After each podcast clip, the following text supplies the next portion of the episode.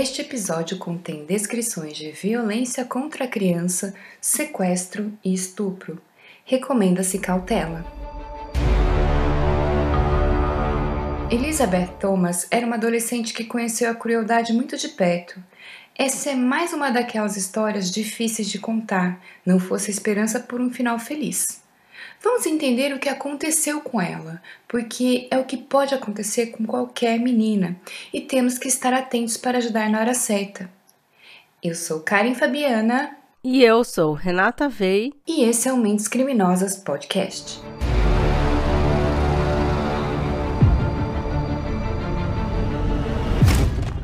Elizabeth Thomas nasceu em 2001 e era a segunda filha do casal Anthony e Kimberly Thomas.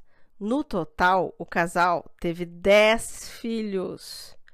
Veremos que foram muito ambiciosos, achando que conseguiriam cuidar de 10 filhos, mas também quem conseguiria, né? Difícil. Acho que cuidar direitinho é muito difícil até de um, com 10. Consegue cuidar mais ou menos e torcer para dar certo. A menos que se viva numa grande comunidade em que todo mundo se ajuda, aí dá certo sim. Mas bom, a família Thomas não conseguiu cuidar nem mais ou menos. Não só não conseguiram cuidar mais ou menos, como causaram um grande estrago.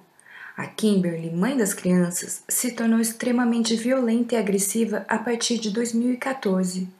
Infelizmente, os abusos da mãe foram muito mal explorados pela mídia e não conseguimos saber o porquê tudo começou. O grave e irremediável erro do pai foi a negligência. Ele alega que não sabia das agressões que os filhos vinham sofrendo nas mãos da mãe. Como assim não sabia, né? A vaca tá coquinho na ladeira. Gente, o cara tem 10 filhos e não está presente para saber o que acontece na relação deles com a mãe? Desculpem, gente, esse episódio me deixou muito irritada com todo mundo. Eu vou preservar vocês de palavrões, mas minha indignação vai acabar aparecendo. Pois é, quem denunciou a Kimberly foram os filhos mais velhos, a Elizabeth, inclusive. Elizabeth era a segunda mais velha e foi quem encabeçou as denúncias junto com a irmã Sarah, que era mais velha do que ela. Nossa hipótese é que quando a mãe começou a ser agressiva com os pequenos, elas sentiram que tinham que interromper aquilo. Os nomes de todos os filhos não foram divulgados porque todos são menores de idade. Eles até aparecem dando entrevistas, mas os nomes foram omitidos. O que conseguimos descobrir é que uma delas, e aí a gente acha que seja a mais velha, trabalhava em um parque de diversões há dois anos, quando um dia chegou chorando e contou para o superior o que estava acontecendo. Esse cara, o superior dela, é que fez a denúncia para a polícia. E aí sim sabemos que foi a vez das duas mais velhas, a Sarah e a Elizabeth, a contarem tudo. A polícia depois colheu depoimento dos outros irmãos e descobriu que a violência acontecia até com um de oito anos. Entre os vários episódios chocantes de violência relatados, eu vou descrever um aqui para vocês. Um dos filhos tinha crises alérgicas graves, então havia na casa aquela caneta de epinefrina, a EpiPen, que é aplicada de emergência em casos de anafilaxia, que são essas reações alérgicas graves. Só que uma irmãzinha viu a caneta lhe dando sopa e, na ingenuidade, aplicou em si mesma. A reação da mãe foi quebrar uma cadeira nas costas dessa criança, Olhem que absurdo! A mãe nunca pensa no seu próprio erro.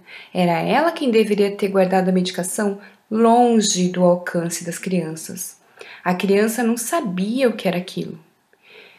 Olha, gente, esse caso todo é revoltante demais. Eu não consigo compreender como uma pessoa pode praticar violência contra uma criança.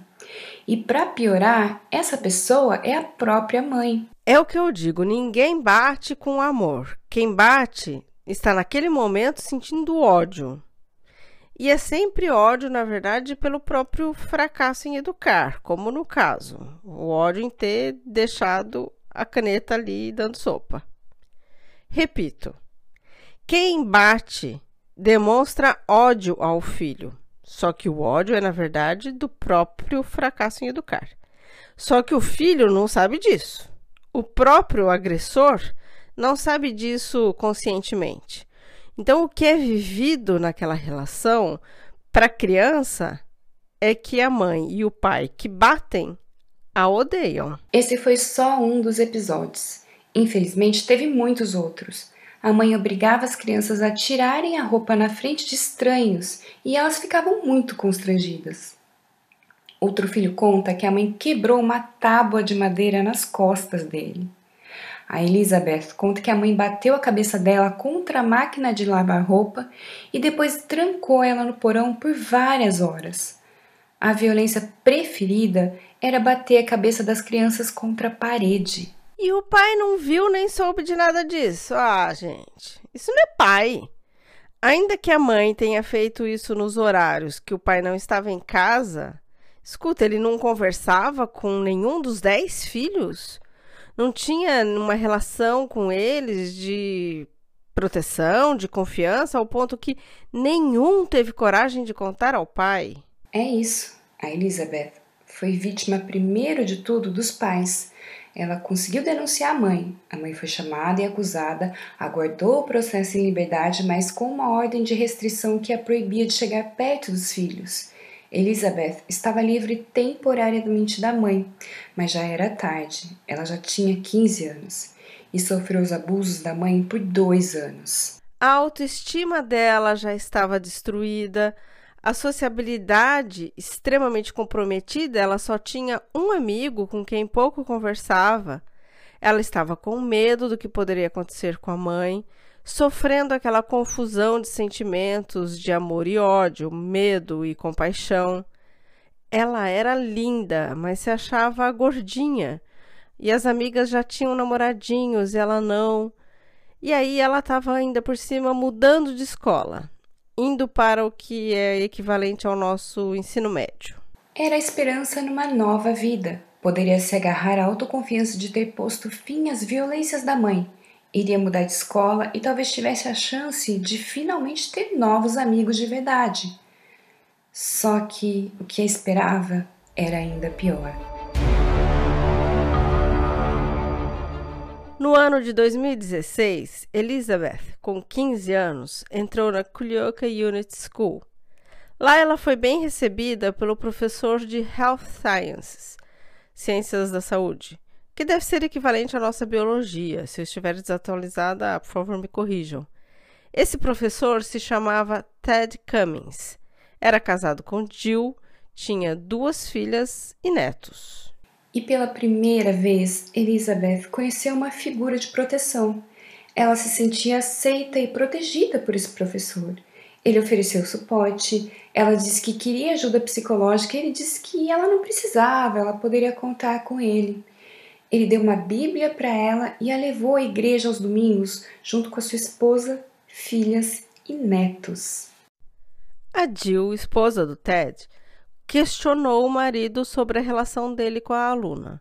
E ele contou que a menina tinha sofrido abusos da mãe, o pai era negligente e ele nutria um sentimento de pai para com a menina. Jill aceitou. Por meses, Ted foi se aproximando de Elizabeth. Os alunos estranharam, mas ninguém tinha amizade com ela para perguntar o que estava acontecendo. Os que perguntaram a ouviram dizer que ele era protetor, era como um pai.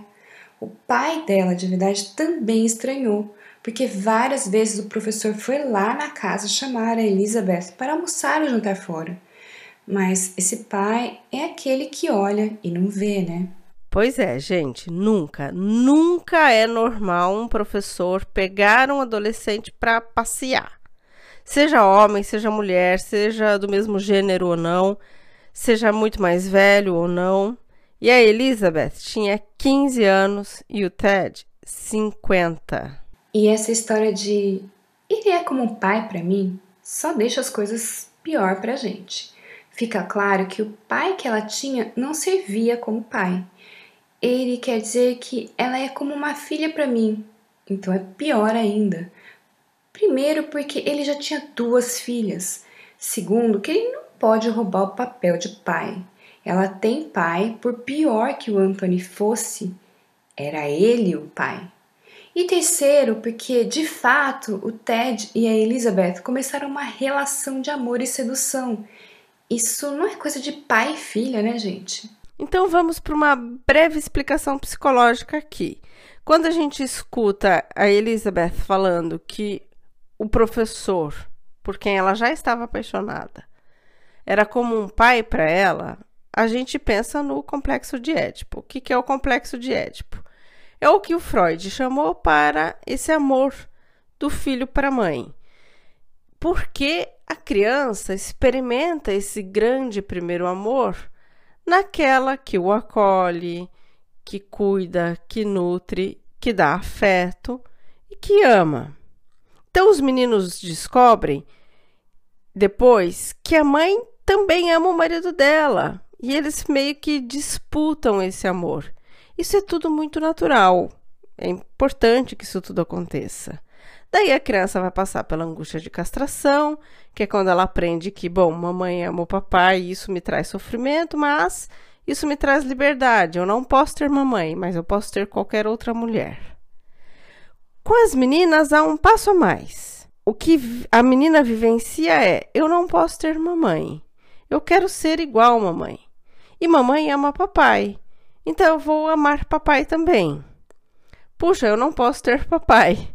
Porque papai ama mamãe, ou papai ama outra mulher, ou papai ama o trabalho dele, enfim. Então, eu sofro essa dor, mas vou experimentar amor com outros homens. E aí a gente tem a Elizabeth, que denunciou a mãe. Pensando nesse complexo de Édipo, é como se ela tivesse, simbolicamente, matado a mãe. Ela tirou a mãe da jogada. Só que o pai dela era meio inútil, né? Não era um pai. E aí o professor se apresentou prometendo ser essa figura de pai. E então ela pode se apaixonar por ele, por essa figura paterna ela nem precisa passar pelo sofrimento do jogo de amor com os outros meninos, que todo mundo passa. A figura de pai volta e é como se ela ficasse presa nesse sintoma e de piano. Isso é o que aconteceu na cabecinha vulnerável de Elizabeth. Provavelmente, são hipóteses, né, gente? Já o Ted, quando ele compara a Elizabeth com uma filha, sendo que ele já estava apaixonado pela Elizabeth, isso traz pra gente um, uma sensação muito ruim, né?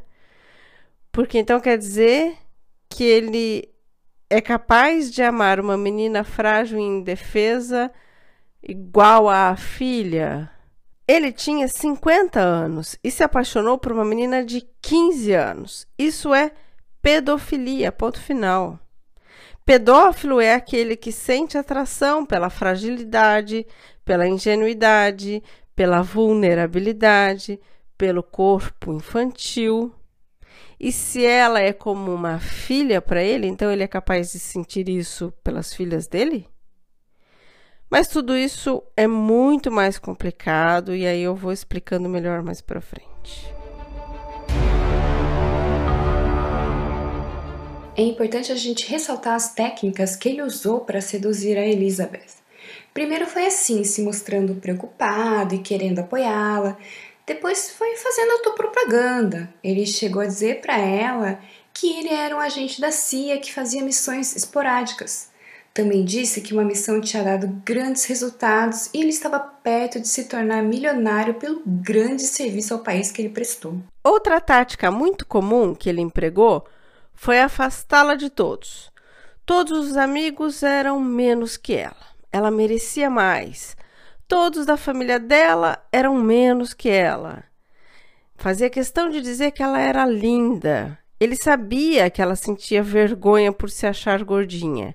E aí ele, para provar para ela o quanto ele via ela de uma maneira diferente, ele diz que aposta que ela ficaria linda nua. Quando ela ouviu isso, ela assustou, mas se interessou. Afinal, era um homem, um professor, um agente da CIA, dizendo que ela deveria ser linda nua.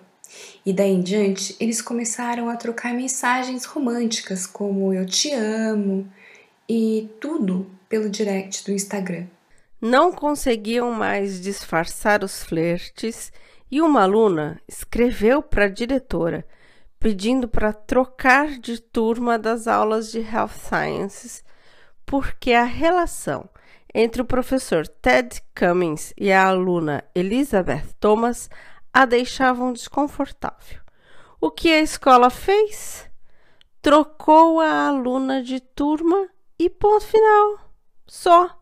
Não foram investigar, entender do que, que ela estava falando ali, por que, que ela estava se queixando, de que mal-estar era esse. Não foram querer saber de nada. O professor foi ficando cada vez mais obcecado, atrevido e descuidado.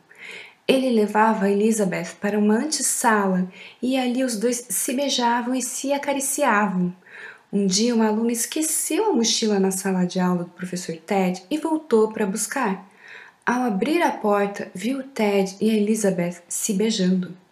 Essa aluna reportou o ocorrido para a diretoria. E o que o diretor fez? Perguntou ao professor e a Elizabeth o que tinha acontecido. Ambos negaram o beijo. Vá! Sério que o diretor achava que eles iam confessar? Bom, aí a consequência foi transferir a Elizabeth para outra turma e proibi-la de entrar na sala dele, como se ela fosse de atrevimento dela. E de novo, aparentemente o pai dela não soube de nada, nem nenhum dos nove irmãos. Que relação familiar é essa que ninguém sabe de nada? Ouço muitos pais falando que querem ter o segundo filho para não deixar o primeiro sozinho. Aí a gente tem a Elizabeth com nove irmãos e ela estava sozinha. Agora, nosso apoio e admiração às duas alunas que tentaram denunciar. Gente, a gente tem realmente que bater palmas, né? Porque elas fizeram o que elas podiam. Agora, o resto, os que realmente tinham o poder para interromper aquilo, é que não fizeram nada. E isso é uma das coisas que mais me deixou revoltada nesse caso. Porque a Elizabeth, ela estava completamente desprotegida. E mesmo com outras alunas denunciando a situação, nada foi feito. O incidente do beijo acabou chegando à polícia e foi aí que o pai soube, porque o responsável do caso foi interrogar o pai da menina lá na casa dele. E ele disse que não sabia nem do que se tratava, não sabia de nada. Só que aí o Anthony, né, o pai da Elizabeth, resolveu saber e passou a vigiar o telefone da filha e viu mensagens que ela e o professor estavam trocando. E aí ele avisou a polícia que eles continuavam se encontrando. A polícia também constatou que ela foi vista na sala do Ted de novo, e daí o Ted foi suspenso sem pagamento por tempo indeterminado. Só uma suspensão. E aí é que o pior de tudo começou. Ted ficou desesperado ele escrevia sem parar mensagens para Elizabeth, proibindo ela de ter novos amigos, dizendo que queria se casar com ela, que tinha sido amor à primeira vista, e ela respondia que o amava também. Aí ele pediu que ela o encontrasse em um restaurante às 8 da manhã, no dia 13 de março de 2017. Então, naquela manhã, a Elizabeth acordou a irmã mais velha, Sarah, e disse que se ela não estivesse de volta até às seis horas da tarde, que a irmã avisasse a polícia e foi embora. Uma amiga deu carona para ela até o restaurante onde ela encontrou o Ted. Só que ele já tinha planejado tudo. Ela entrou no carro e ele fugiu com ela. A irmã avisou a polícia quando Elizabeth não voltou e disse que obedeceu porque a irmã parecia muito séria e ela nunca falava sério. A polícia então rastreou o telefone dos dois sem localizá-los. Uma perícia no computador do Ted encontrou buscas sobre casamento adolescente, como alterar a placa do carro e como desativar o GPS do carro. E ele fez isso mesmo. Jogou os celulares num rio, desativou o GPS do carro e retirou as placas do carro. E eles estavam levando pouco dinheiro e não podiam usar cartão de banco. Então o que o Ted fez foi pedir abrigo em sítios, fazendas. Ele chegava dizendo que eles eram casados, que ela tinha 22 anos e ele tinha 44 e que tinham perdido tudo em um incêndio. Enquanto isso, o Amber Alert com imagens dos dois foi amplamente divulgado e a perícia foi conseguindo rastrear por onde eles tinham passado, verificando as imagens de segurança de supermercados e postos de gasolina. Elizabeth, que era loira de cabelos longos, começou a aparecer nas filmagens morena e de cabelos curtos. O tempo todo, Ted carregava duas armas que ele deixava à mostra no carro, que era justamente para assustar a Elizabeth. Ele também ameaçava que, se ela o deixasse, ele iria matar a família dela e se matar em seguida. Ela chegou a fazer duas postagens no Instagram nesse tempo. Em uma delas, ela escreveu que se deve amar e procurar aquele que possa cuidar de você e te proteger contra os que te cercam. Era isso que ele fazia ela acreditar, que ele estava protegendo ela contra todo mundo, quando na verdade ele deveria estar ajudando ela a se relacionar com todo mundo, né? Numa outra postagem, ela mudou o status para esposa. Um denunciante contou para a polícia que um homem e uma mulher parecidos com Amber Alert tinha pedido abrigo em troca de trabalho para ele, mas como não tinha placa no carro, ele não atendeu o casal. Daí procurou e encontrou o Amber Alert e fez a denúncia, mas eles já tinham fugido de novo. A família do Ted e a família da Elizabeth foram para a mídia pedindo que eles voltassem para casa. A Jill, esposa do Ted, disse que o amava e o perdoava. As filhas disseram que não importava o que ele tinha feito, elas o amavam e o queriam de volta para casa. A família da Elizabeth disse que a amava e sentia muita saudade dela e pediu que ela voltasse para eles, que ela voltasse para casa. Ted e Elizabeth viajaram pelo país se hospedando em troca de favores.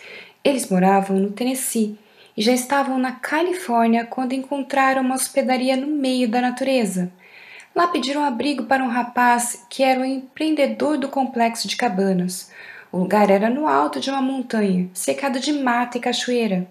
Algumas cabanas já estavam prontas, mas como eles não tinham dinheiro para pagar, eles pediram que o rapaz os deixasse ficar em uma que ainda não estava acabada.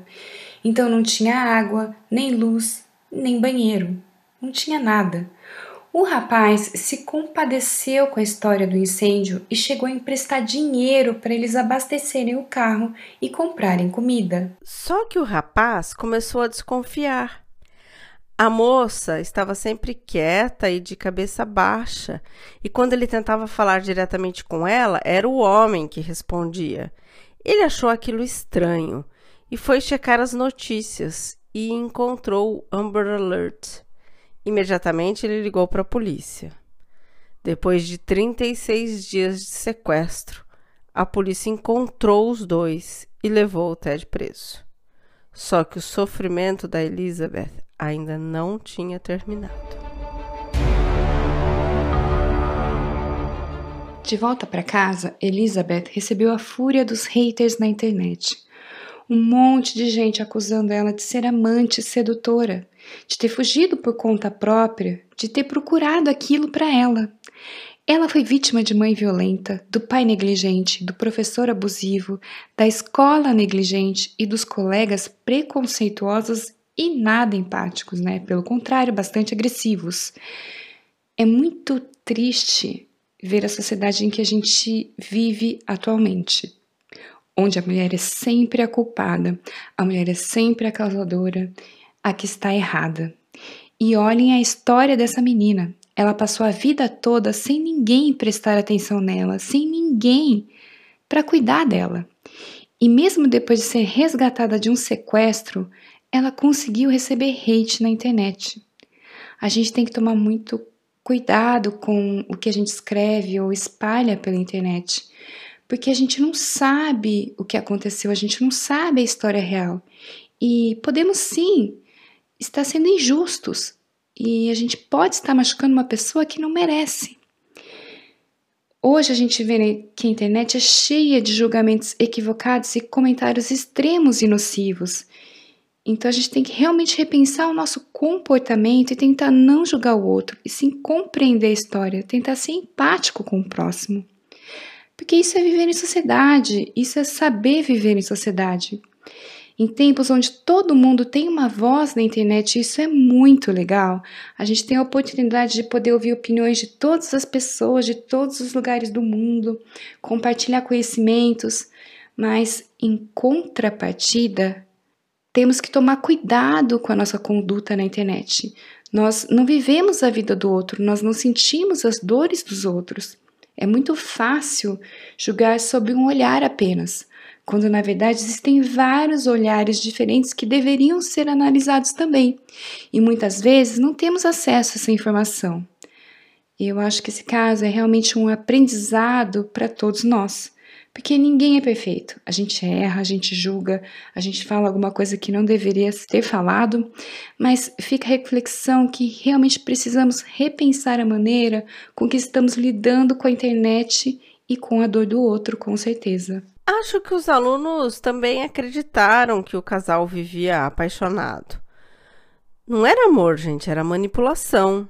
Mas os alunos viam ela como uma menina apaixonada e não enxergaram o resto. E aí tem aquela postagem no Instagram que motivou um pouco eles a pensar isso. Eles viram ali uma menina orgulhosa por postar esposa na página e por declarar amor. Só que esse amor e fascínio da Elizabeth pelo Ted já estava se transformando em medo. A prova é que ela avisou a irmã e pediu que a irmã chamasse a polícia e o sonho de lua de mel virou o pior dos pesadelos. Já no começo da viagem, quando ela reclamou de fome, ele disse que ela deveria comer pouco, porque ele gostava de meninas magras. Gente, ele seduziu ela dizendo que ela ficaria linda nua e agora manda ela emagrecer. E desde a primeira noite, ele a obrigou a dormir sem roupa e a estuprou todas as noites. Aliás, a perícia tinha encontrado uma imagem dele numa câmera de segurança de uma farmácia e constatado que ele comprou tinta para cabelo preta e o remédio Cialis, que é o concorrente do Viagra. Nessa última cabana que eles ficaram, a polícia encontrou um rolo de papel higiênico, moletom, um fogareiro, um saco de arroz, óleo de coco e gel KY. Não tinha água, não tinha luz, não tinha vestígio de mais comida além de arroz, nem toalha, nem colchão, nem lençol. Ela dormia nua no chão, sem proteção, numa cabana no meio do mato. Depois ela contou que muitas vezes se alimentou de flores. O pai dela disse que em um mês ela estava completamente diferente cabelo escuro, muito mais magra, abatida e com medo. Para protegê-la, o pai a tirou da escola e providenciou homeschooling. Já que os alunos a estavam agredindo na internet, os alunos diziam que o professor era um cara legal e que ela o corrompeu. Ah, pelo amor de Deus, né? Um grupo de profissionais terapêuticos também trabalhou com ela na casa dela para superar tudo isso finalmente fizeram alguma coisa para ajudar essa menina, né? Que horror! Precisou ser sequestrada, abusada e torturada para a família, a escola e o Estado fazerem alguma coisa. E com a ajuda correta deu certo. Depois de algumas semanas, ela veio a público contar a sua versão da história, e é como a gente ficou sabendo da ameaça com as armas, da dieta forçada e dos estupros diários. A Jill, esposa do Ted, também veio a público contar que foi visitar ele na cadeia e que ele confessou ter estuprado a Elizabeth e que agora ela pediu o divórcio. Essa entrevista dela na mídia foi importante e constou nos autos do processo contra ele. Ah, e ele foi demitido da escola, mas só depois que sequestrou a Luna, né? E vamos de psicologia de novo mais um pouco. Quando eu falei lá do complexo de Édipo da Elizabeth, eu estou falando de uma suposta neurose decorrente dessa infância de merda que ela teve, né? De uma infância traumática. Quantas mulheres não se casam com homens que são iguais ao pai ou exatamente o oposto do pai? Isso também é neurose ligada ao complexo de Édipo. Quantas não se apaixonam por homens impossíveis, que já têm namorada ou que já estão casados ou que já viveram há tempos um grande amor? E aí as mulheres se sentem seduzidas em tentar conquistar esse impossível. Tudo isso é neurose, é sintoma que tem aí uma ligação com o complexo de Édipo e é normal. No caso da Elizabeth, teve um agravante que a mãe era muito cruel com ela. E ela tirou a mãe da cena para poder sobreviver. Eu estou falando de uma neurose, uma possível neurose dela, muito normal. Ela tem sintomas neuróticos, como todos nós. Já o professor Ted é um pedófilo e não há outra classificação. Agora, tenhamos claro que poucos são os pedófilos que são só cruéis, que sentem prazer com qualquer criança e são o mal em estado puro. A maioria dos pedófilos se apaixonam sim pela vítima. O Ted se apaixonou por ela. Na verdade, ele se apaixonou pela vulnerabilidade dela, pelo poder que ele exercia sobre ela, pela admiração como ela olhava para ele. Ele gostava do corpo infantil dela, tinha que vê-la nua toda noite. Muito possivelmente, quando ela envelhecesse, ele ia deixar de gostar. Por que ela fugiu com ele? porque ele a seduziu. Ele era forte, poderoso, protetor, era um agente da CIA. Era mentira, né? Mas ela acreditou. Então, quer dizer, nem era o Ted que ela amava, ela amava essa fantasia que ele mesmo criou sobre quem ele era. Enfim. Ele a afastou de todos os possíveis amigos desde o primeiro dia de aula. Ele ofereceu atenção, afeto e carinho que ela nunca tinha recebido em casa. Ele prometeu amor e casamento. E ele ameaçou. Ameaçou matar a família dela, ameaçou se matar, e ela já tinha culpa o suficiente nas costas pela prisão da mãe. Ele manipulou com todas as armas e ela tinha apenas 15 anos, sem nenhuma estrutura familiar que a empoderasse. E, gente, nem precisa estar tão vulnerável assim para ser seduzida por um professor, viu? Os inúmeros casos de pedofilia com instrutores de atletas da ginástica artística estão aí para nos provar isso. Ele usou o que a gente chama de grooming, que é aliciamento de menor. Mas normalmente a gente usa a palavra em inglês mesmo, grooming. Não precisa também ser só para menores, não.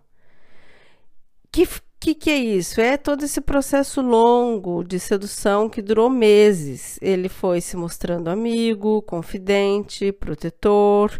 Ela pediu para ir no psicólogo, ele falou: pode contar comigo, você não precisa, eu estou aqui por você, blá blá blá. Daí ele passou a usar um controle coercitivo, que era para afastar de novos amigos, da família, e foi tornando ela cada vez mais dependente dele, cúmplice daquele crime, como se fosse algo que os dois quisessem.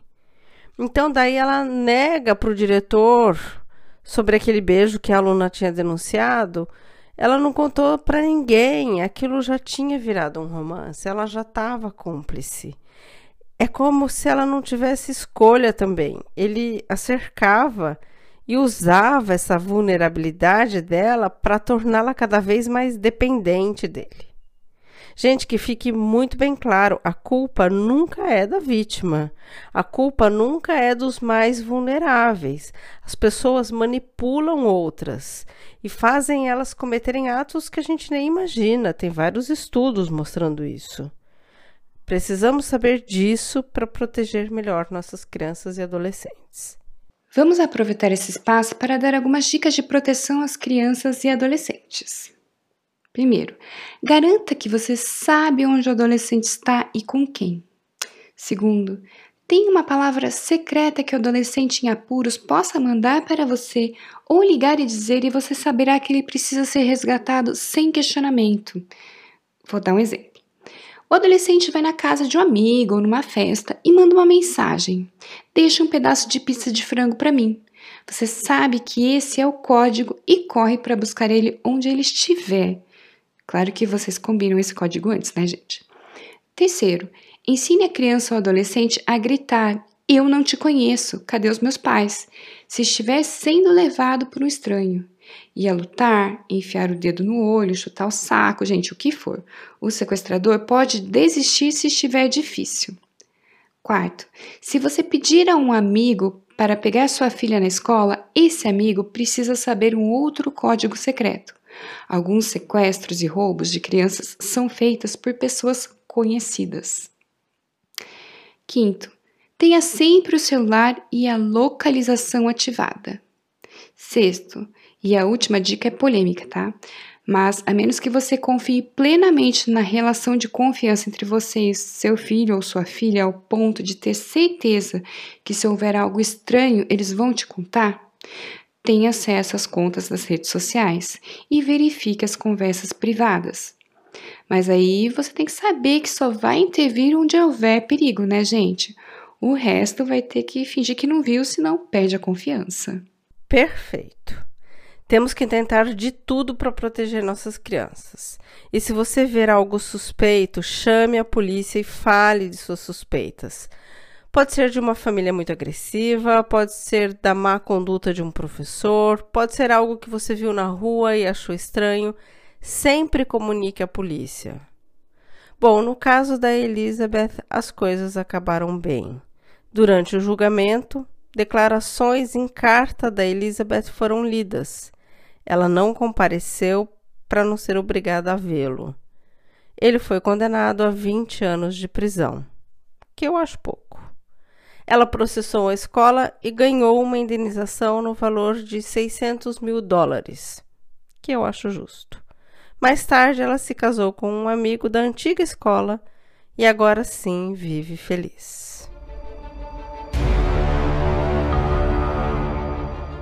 Se você gostou e achou esse episódio importante de ser debatido, converse com a gente pelo Instagram ou Facebook, arroba Mentes Criminosas Podcast, ou por e-mail para o mentescriminosaspodcast.gmail.com. Você pode ajudar esse podcast compartilhando-o para que chegue a mais pessoas e também com dois reais que você pode mandar pela chave Pix mentescriminosaspodcast.gmail.com. Forte abraço e até o próximo episódio. Até o próximo episódio.